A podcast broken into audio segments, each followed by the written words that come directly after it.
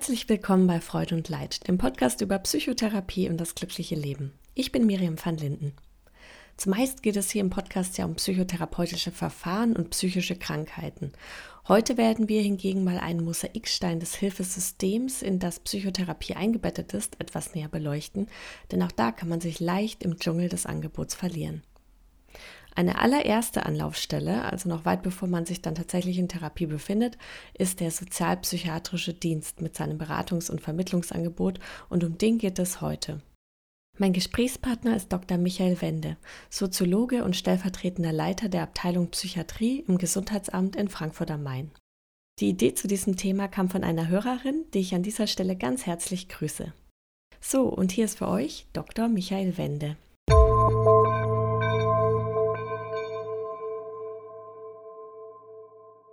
Herr Doktor Wende, vielen Dank, dass Sie heute hier im Podcast sind. Gerne. Ja, wir sprechen heute über den Sozialpsychiatrischen Dienst, und das ist ja häufig die erste Anlaufstelle, wenn man sich überlegt, dass man einen Therapieplatz bräuchte und jetzt vielleicht nicht als erstes selbst mal googelt, welchen Therapeuten man denn eigentlich mal kontaktieren könnte. Also eigentlich ein niederschwelliges Angebot. Aber jetzt möchten wir mal ein bisschen genauer verstehen, um was es sich wirklich handelt, und dazu sprechen wir heute. Was heißt denn eigentlich Sozialpsychiatrie? Sozialpsychiatrie bedeutet, dass man äh, die sozialen Ursachen und Folgen einer psychiatrischen Erkrankung im Blick hat. Also nicht nur schaut, welche Verdachtsdiagnose liegt vor, welche Symptome werden gezeigt, welche Medikamente könnten helfen oder eben auch welche Therapieform, sondern eben wie wirkt sich diese psychiatrische Erkrankung auf äh, die Alltagsgestaltung des Betroffenen aus. Also ist er in der Lage, aufgrund seiner Erkrankung noch einer beruflichen Tätigkeit nachzugehen? Ähm, hat er eine adäquate Tagesstruktur? Wie ist der Tag-Nacht-Rhythmus? Kann er sein häusliches Umfeld aufrechterhalten, also äh, sich selber versorgen, adäquat sich ernähren? Ähm, wie sieht es mit den Sozialkontakten aus und mit der Gestaltung von Sozialkontakten? Äh, kommt er klar mit Post- und Behördenangelegenheiten, Schulden? Ähm, das alles sind Punkte, die äh, im Bereich der äh, Sozialpsychiatrie äh, in den Fokus äh, gezogen werden. Und wo man dann schaut, ob sich da eben weitere Bedarfe ergeben, die man dann entsprechend äh, unterstützen muss. Mhm. Ähm, wer ruft denn hier eigentlich an? Wie kann man sich denn den Ablauf so vorstellen? Also ich stelle mir jetzt mal vor, ich merke, bin total überfordert, gerade in einer schweren Krise, weiß eigentlich gar nicht, an wen ich mich wenden könnte. Und dann äh, fällt mir zum Glück ein, es gibt den Sozialpsychiatrischen Dienst, die sagen mir erstmal, wie ich mich überhaupt orientieren kann. Rufe ich dann an oder gehe ich da jetzt hin oder wie läuft das? Genau, die Zugangswege sind unterschiedlich. Wir haben einmal ein Servicetelefon geschaltet. Montag, Dienstag, Donnerstag und Freitag von neun bis um zwölf. Da kann jeder anrufen. Mittwoch ist es von dreizehn bis fünfzehn Uhr geschaltet. Da kann man gerne auch anonym sein Anliegen vortragen. Wir schauen dann, ob wir es im Rahmen des Telefonates äh, klären können oder ob vielleicht dann ein Termin vereinbart werden muss, wo man dann nochmal detaillierter auf die Problematik eingehen kann. Wir haben donnerstags von fünfzehn bis siebzehn Uhr die sogenannte offene Sprechstunde. Da kann man direkt hier ins Amt kommen, auch ohne konkreten Termin, und auch gerne anonym sein Anliegen vortragen, um dann zu schauen, ob man das im Rahmen dieses Besuches dann irgendwie regeln kann. Oder aber man wendet sich direkt an ähm, Mitarbeiter von uns und macht dann einen konkreten Termin aus für ein Beratungsgespräch. Okay, so dann ruft man also hier an oder man kommt zur offenen Sprechstunde oder äh, man macht sich einen Termin. Wer meldet sich denn so typischerweise bei Ihnen? Was sind das denn für Anliegen? Was können Sie denn hier leisten? Also melden tun sich unterschiedliche Personen. Es sind entweder die Betroffenen selber oder es sind Personen aus deren Umfeld, aus dem familiären Umfeld, aus der Nachbarschaft. Es sind ähm, Kollegen, es sind Institutionen, die selber irgendwie beratend tätig sind, die, eine, ähm, die einen Klienten haben, eine Klientin haben, die sich im Rahmen dieser Beratung irgendwie auffällig zeigt und wo dann der Mitarbeiter quasi Unterstützung oder Beratung braucht, wie er mit dieser Person weiter umgehen soll. Es sind Polizeibehörden, die im Rahmen ihres Tätigwerdens merken, die Person, mit der sie da zu tun hatte, könnte psychiatrisch auffällig sein, um dann eben das hier uns zur Kenntnis zu geben. Gerichte fragen uns an, wenn bei denen zum Beispiel Anregungen für eine gesetzliche Betreuung eingereicht werden und es gibt in dieser Anregungsbeschreibung ähm, Hinweise, dass Eigen- und Fremdgefährdung im Spiel sein könnte. Also das Sammelsurium derer, die sich hier melden und auch das damit verbundene Anliegen, das ist sehr vielseitig. Mhm. Das ist gar nicht so einfach in einem Satz zu beantworten, das ist so umfangreich. Also insgesamt geht es um Beratung und Vermittlung. Genau, also erstmal geht es für uns um Clearing, ja, mhm. Wer ruft da an und mit welchem Anliegen ja. äh, und dann zu schauen, können wir diesem Anliegen gerecht werden und wenn ja, womit? Also mhm. dass wir über die Angebotspalette, die wir selber haben, aber auch die das Hilfesystem hier in Frankfurt vorhält, informieren. Und dann ist natürlich immer die entscheidende Frage, ähm, wie weit macht derjenige, der da anruft, ähm, gerade wenn es sich um den Betroffenen selber handelt, äh, dann auch mit. Ja? Also wie ist die Einsicht, wie ist die Freiwilligkeit, äh, was kann er äh, selber auch leisten, ne? Und wo müssen wir dann auch wieder schauen, inwieweit wir ihn dann auch intensiver unterstützen und inwieweit er überhaupt dann auch diese Angebote annimmt. Mhm. Um was für Angebote kann es sich denn konkret handeln? Also besonders interessieren mich da jetzt auch die Dinge, die nahe an der, am psychotherapeutischen Angebot sind. Also zum Beispiel helfen Sie dann auch, Psychotherapieplätze zu vermitteln, wenn man jetzt keinen findet? Das ist ja allgemein ein Problem. Also da wir ja eine Behörde sind, müssen wir ein Stück weit neutral sein. Ne? Mhm. Also wir haben jetzt hier keine Liste, wo wir sagen, hier, da kannst du mal anrufen und wenn du dich dann auf uns beziehst, dann klappt das auf jeden Fall. Das haben wir oft, dass Personen auf der Suche sind nach einem niedergelassenen Therapeuten oder Psychiater und dann der Meinung sind, das Gesundheitsamt behandelt entweder selber mhm. äh, oder kann da mit einem Schnips irgendwas vermitteln. Ähm, den Zahn müssen wir dann ziemlich schnell ziehen. In solchen Fällen verweisen wir dann auf die Kassenärztliche Vereinigung. Die haben eine Arztsuchfunktion, da kann man das relativ gut filtern und dann muss dann der Klient quasi selber Kontakt aufnehmen und dann schauen, welcher Arzt, Psychiater oder Therapeut dann da Zeit hat. Wenn es sich aber herausstellt, dass die Person selber dazu nicht in der Lage ist, weil sie Angst hat, weil sie gar nicht, also weil sie damit überfordert ist, dann kann es natürlich sein, dass wir dann sagen, okay, dann rufen wir zusammen dort an. Ja, wir unterstützen. Ja, entweder bahnen wir schon mal den Kontakt an, ja, und mhm. verweisen dann, dass hier neben mir jetzt jemand sitzt, der da gerne ins Gespräch kommen möchte, der aber da Hemmschwellen hat und dann versuchen wir da irgendwie zu vermitteln. Okay, also man wäre also auch mit dieser Fragestellung hier nicht sozusagen an der falschen Adresse, man würde nur nicht so weit kommen, wie man sich vielleicht genau, wünschen würde. Genau.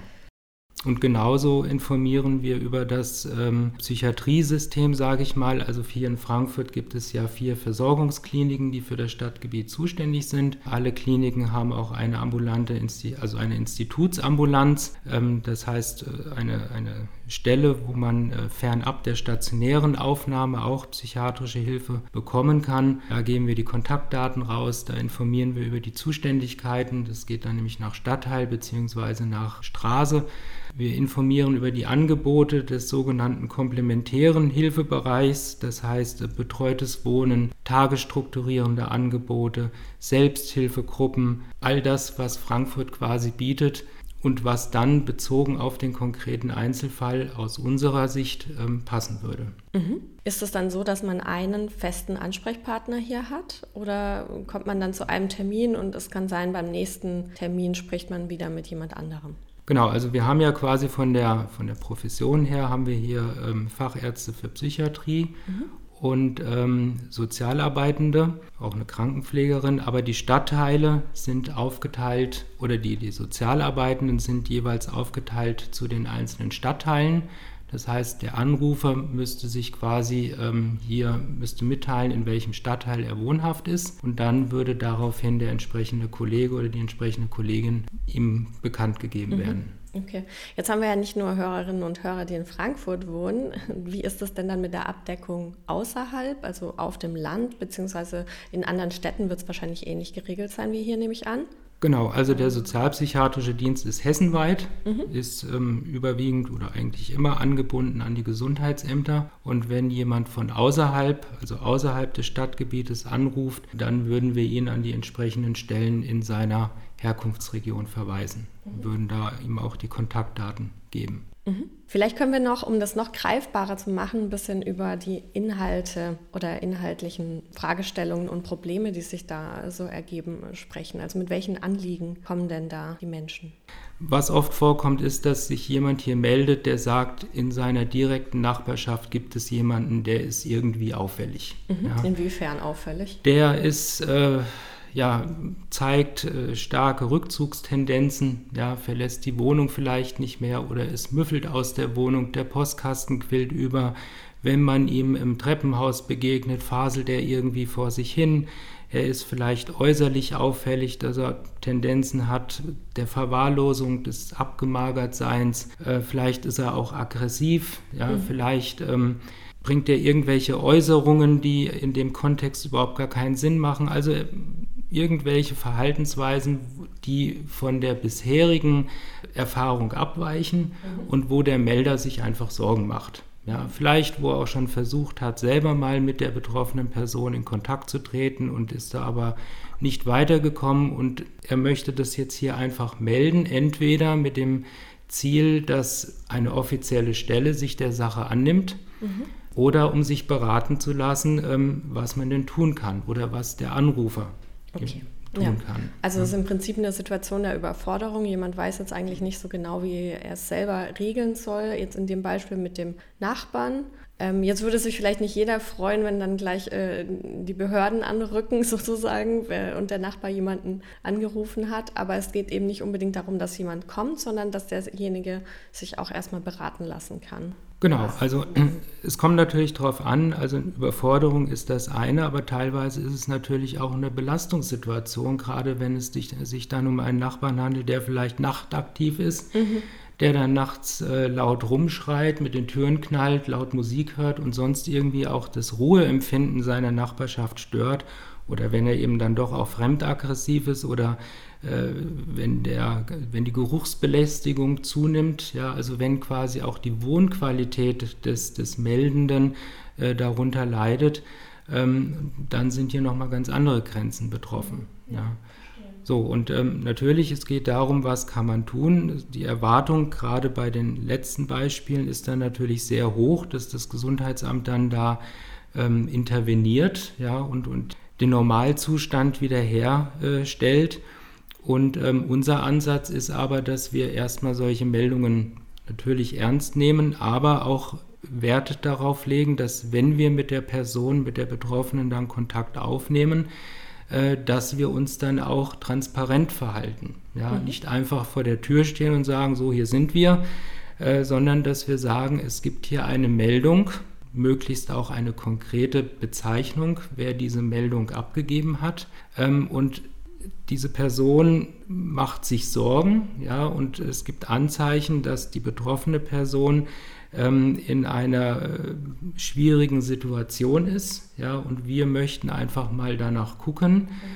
Und wir bieten an, unser Angebot, das wir vorhalten, anzunehmen und wenn die Person es möchte, mit uns in Kontakt zu treten, um zu gucken, wie wir eventuell ähm, Lösungen oder sonstige Möglichkeiten finden.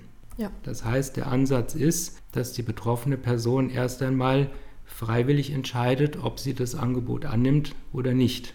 Können Sie noch weitere Beispiele von Anrufern nennen oder auch von Menschen, die vor Ort sind, welche Art von Krisen die denn gerade durchleben? Also ich kann mir vorstellen, jemand ist einfach so in Bedrängnis mit seiner Lebenssituation, dass man in dem Fall dann einfach nicht mehr in der Lage ist, Dinge selbst herauszufinden, weil das steht ja, es hat ja nun wirklich fast jeder Internetzugang. Man könnte bei vielen Angeboten auch denken, dass die Menschen auch selber in der Lage sein könnten, mhm. da mal schnell irgendwie zu googeln, was gibt es denn da eigentlich? Gibt es da irgendwie ein offenes Treffen? Da kann ich mich dann mit anderen austauschen, mal mit Sozialarbeitern sprechen und so weiter. Aber es gibt doch dann schon auch natürlich die Möglichkeit, dass man in eine Lebenssituation gerät, da ist man dazu nicht mehr in der Lage, obwohl man das ansonsten intellektuell auf jeden Fall wäre. Mhm. Ja, also Ereignisse sind zum Beispiel irgendwelche äh, persönlichen ähm, Erlebnisse, die man ja durchlebt hat, was weiß ich, Trennung in einer Beziehung, Jobverlust, Todesfälle in der Familie, ähm, die einen dann eben in so eine Belastungssituation bringen, wo dann die Betroffenen sagen, ich komme hier nicht weiter, ja, das zieht mich runter, ich bin jetzt hier in einem Loch, ich brauche da Hilfe, wo kann ich mich hinwenden, mhm. die auch gar keine Idee haben, wie sie zum Beispiel bei Google oder sonst wo irgendwelche Suchbegriffe eingeben könnten oder die vielleicht auch schon die ein oder andere Stelle kontaktiert haben, aber die dann die Auskunft erhalten haben, wir haben keine Zeit, ja, die Warteliste ist umfangreich, wir sind nicht zuständig oder wenden Sie sich an den Sozialpsychiatrischen Dienst. So, mhm. Dann sind wir im Prinzip so die letzte Hoffnung. Ja. Insofern eigentlich Situationen, die jeden betreffen können. Das ist also jetzt nicht so, dass man sich ja. da vorstellen muss, ja, Gesundheitsamt, Sozialpsychiatrischer Dienst ähm, ist irgendwie weit entfernt von mir, sondern das kann letztlich eigentlich für jeden in einer gewissen Lebenssituation genau die Anlaufstelle sein, die da gerade die richtige ist. Genau, also jeder kann im Prinzip ganz unerwartet in eine Situation kommen, aus der er selber nicht mehr herausfindet. Das ist natürlich auch, sagen wir mal, abhängig von der eigenen Konstitution. Ja, wie kann man überhaupt mit Überraschungsmomenten umgehen? Das ist sicherlich auch abhängig vom sozialen Kontext, in dem man sich äh, befindet. Ja, wie, wie stabil ist, sind die Familienverhältnisse oder habe ich einen guten Freundeskreis oder wie stabil bin ich auch in anderen Situationen? Aber grundsätzlich ist keiner davor gefeit, dass er in eine solche Situation gerät. Ja, einmal das und andererseits ist dann eben diese Anlaufstelle für alle auch interessant. Genau, ja. Mhm. Also wir sind im Prinzip die Beratungsstelle schlechthin, weil bei uns gibt es also so gut wie keine Wartezeit. Natürlich muss man schauen, wenn der Kollege da zuständig ist, dass das sein Terminkalender irgendwie auch mitmacht. Aber wir haben jetzt nicht die Wartelisten oder Zeiten wie, wie ähm, niedergelassene Psychiater et cetera. Äh, wir brauchen keinen Kostenantrag, wir brauchen keinen äh, Bescheid, dass Kosten, die hier anfallen, ähm, von irgendeiner Stelle übernommen werden. Ähm, wir sind gut zu erreichen. Mhm. Ähm, wir können auch, wie gesagt, eingangs äh, anonym beraten. Ja, also es ist hier sehr niedrigschwellig und ähm, von daher eigentlich für jeden gut zu erreichen. Mhm. Ja. Also die Wartezeit auf einen Therapieplatz oder auch Platz bei einem Psychiater bleibt einem dann zwar ja trotzdem nicht erspart, denn genau. die sind ja nicht hier, ja. aber trotzdem ist es ja ganz wichtig zu wissen, es ist sehr niedrigschwellig, es ist sozusagen der erste Stein oder Puzzlestück genau. oder wie auch immer. Ja. Ja. Also ja. einfach der erste Teil, man kann auf jeden Fall sich hier mal melden und wird dann hier entsprechend auch vermittelt und beraten, was es sonst noch alles gibt. Ja. Ja. Wer trägt denn eigentlich die Kosten für die Leistungen, die hier getätigt werden? Also wenn man jetzt hierher kommt, bekommt man am Ende eine Rechnung oder wird das von den Krankenkassen bezahlt? Oder? Nein, weder noch. Das ist ein Angebot der Stadt Frankfurt, ähm, gesetzlich verankert letzten Endes. Und die Kosten, die wir hier verursachen, letzten Endes die, die Personalkosten, ähm, trägt der städtische Haushalt. Also es gibt keine Rechnung. Und wir sind auch nicht äh, irgendwie... Ähm, sagen wir mal, Drittmittel finanziert, dass wir hier dann äh, Krankenkassenleistungen daraus machen oder sonst die ähm, Kosten weitergeben. Das ist ein Angebot der Stadt Frankfurt. Mhm. So, jetzt haben wir ja so ausgiebig eigentlich drüber gesprochen, was ist der sozialpsychiatrische Dienst? Jetzt würde mich noch interessieren, wer ist es denn? Also wer steckt denn dann so alles dahinter? Also welche Berufsgruppen, Sie haben es vorhin schon kurz angesprochen, auf welche Berufsgruppen trifft man denn hier so, wenn man sich beraten lässt? Also wir haben Mitarbeitende der sozialen Arbeit, Fachärztinnen und Fachärzte der äh, Psychiatrie und Psychotherapie, eine Krankenpflegerin, medizinische Fachangestellte und ich selber bin Soziologe. Okay, ähm, Sie haben gesagt, die Leistungen finden anonym statt. Können. Können anonym ja. stattfinden. Also ist es schon so, sagen wir mal, die Erstberatung kann anonym stattfinden. Aber wenn wir dann längerfristig tätig werden, dann sind wir auch angehalten, das entsprechend auch zu dokumentieren. Einmal für unseren Nachweis, aber auch natürlich, um hier arbeitsfähig zu sein. Und wenn wir also längerfristig tätig werden sollen oder auch müssen, dann brauchen wir letzten Endes auch den Klarnamen. Mhm. Und ist es dann so, dass man sich hier also erstmals meldet und dann in weiterer Folge irgendwie sozusagen der sozialpsychiatrische Dienst begleitend dabei bleibt, während man sich andere Hilfsangebote dann sucht, die von Ihnen vermittelt mhm. wurden? Oder ist das wirklich so diese, diese erste Anlaufstelle, dann bekomme ich meine Empfehlungen, wohin ich mich wenden soll und gehe da auch hin mhm. und man verabschiedet sich wieder oder, oder wie kann ich mir das, das vorstellen? Das ist fließend. Ne? Also es gibt Übergang. Personen, die sind, also die begleiten wir, bis sie angebunden sind. Es gibt Personen, die kommen hierher, sagen, gut, danke, ich weiß Bescheid. Äh, und es gibt auch äh, Klientinnen oder Klienten, die sind angebunden und trotzdem kommen die immer wieder hierher. Mhm. Ne? Und unser Ziel ist es schon, ähm, neben der Beratung eben dann die Vermittlung in das Hilfesystem. Und wenn jemand dann im Hilfesystem angedockt ist, dass wir uns dann auch ein Stück weit wieder rausziehen. Zum einen, um unsere Ressourcen zu sparen, ne? Und zum anderen aber auch, um eine Überversorgung zu verhindern. Nicht, dass dann von allen Seiten jemand an dem Klientel rumdoktert, sondern dann sagen wir, okay, du bist da jetzt angekommen und damit ist auch gut. Damit ist unser Auftrag letzten Endes erfüllt. Aber wenn noch Nachfragen sind oder wieder ein neuer Bedarf auftaucht, können wir da jederzeit wieder anfangen. Mhm. Was ist es denn, was Ihnen persönlich am meisten gefällt an Ihrer Arbeit hier? Also an sich ist es die Flexibilität, weil wir eben keine, also wie gesagt, wir, wir brauchen keinen Kostenantrag, wir müssen nicht auf irgendwelche Leistungsbescheide warten. Wir können selber entscheiden, wie wir beraten, wie intensiv wir beraten, ob wir Hausbesuche anbieten und wenn ja, wie oft. Ähm, wir können hier ähm, tatsächlich im Rahmen des, dessen, was wir halt beachten müssen, äh, aber schalten und walten, wie wir das für richtig halten. Ne?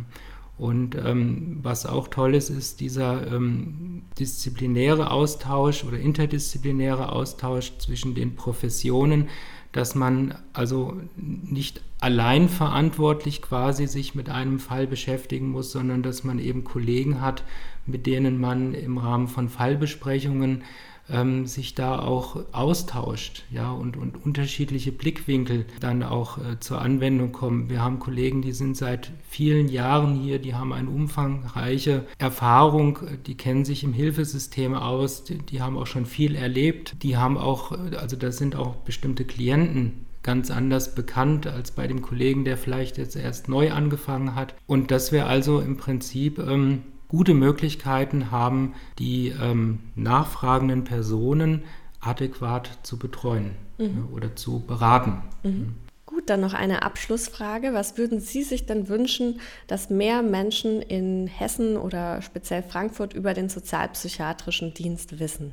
Ja, also speziell für Frankfurt wäre, denke ich, wichtig, dass man unsere Servicetelefonnummer kennt, also die null sechs neun, zwei eins zwei, drei mal die drei, eins eins. Und ähm, dass hier auch eine anonyme Beratung möglich ist im Rahmen und dass, obwohl wir hier im Gesundheitsamt verortet sind und quasi nach außen hin eine Behörde darstellen, wir aber trotzdem nicht diesen Behördencharakter haben und man da auch keine Vorbehalte haben muss. Okay, prima.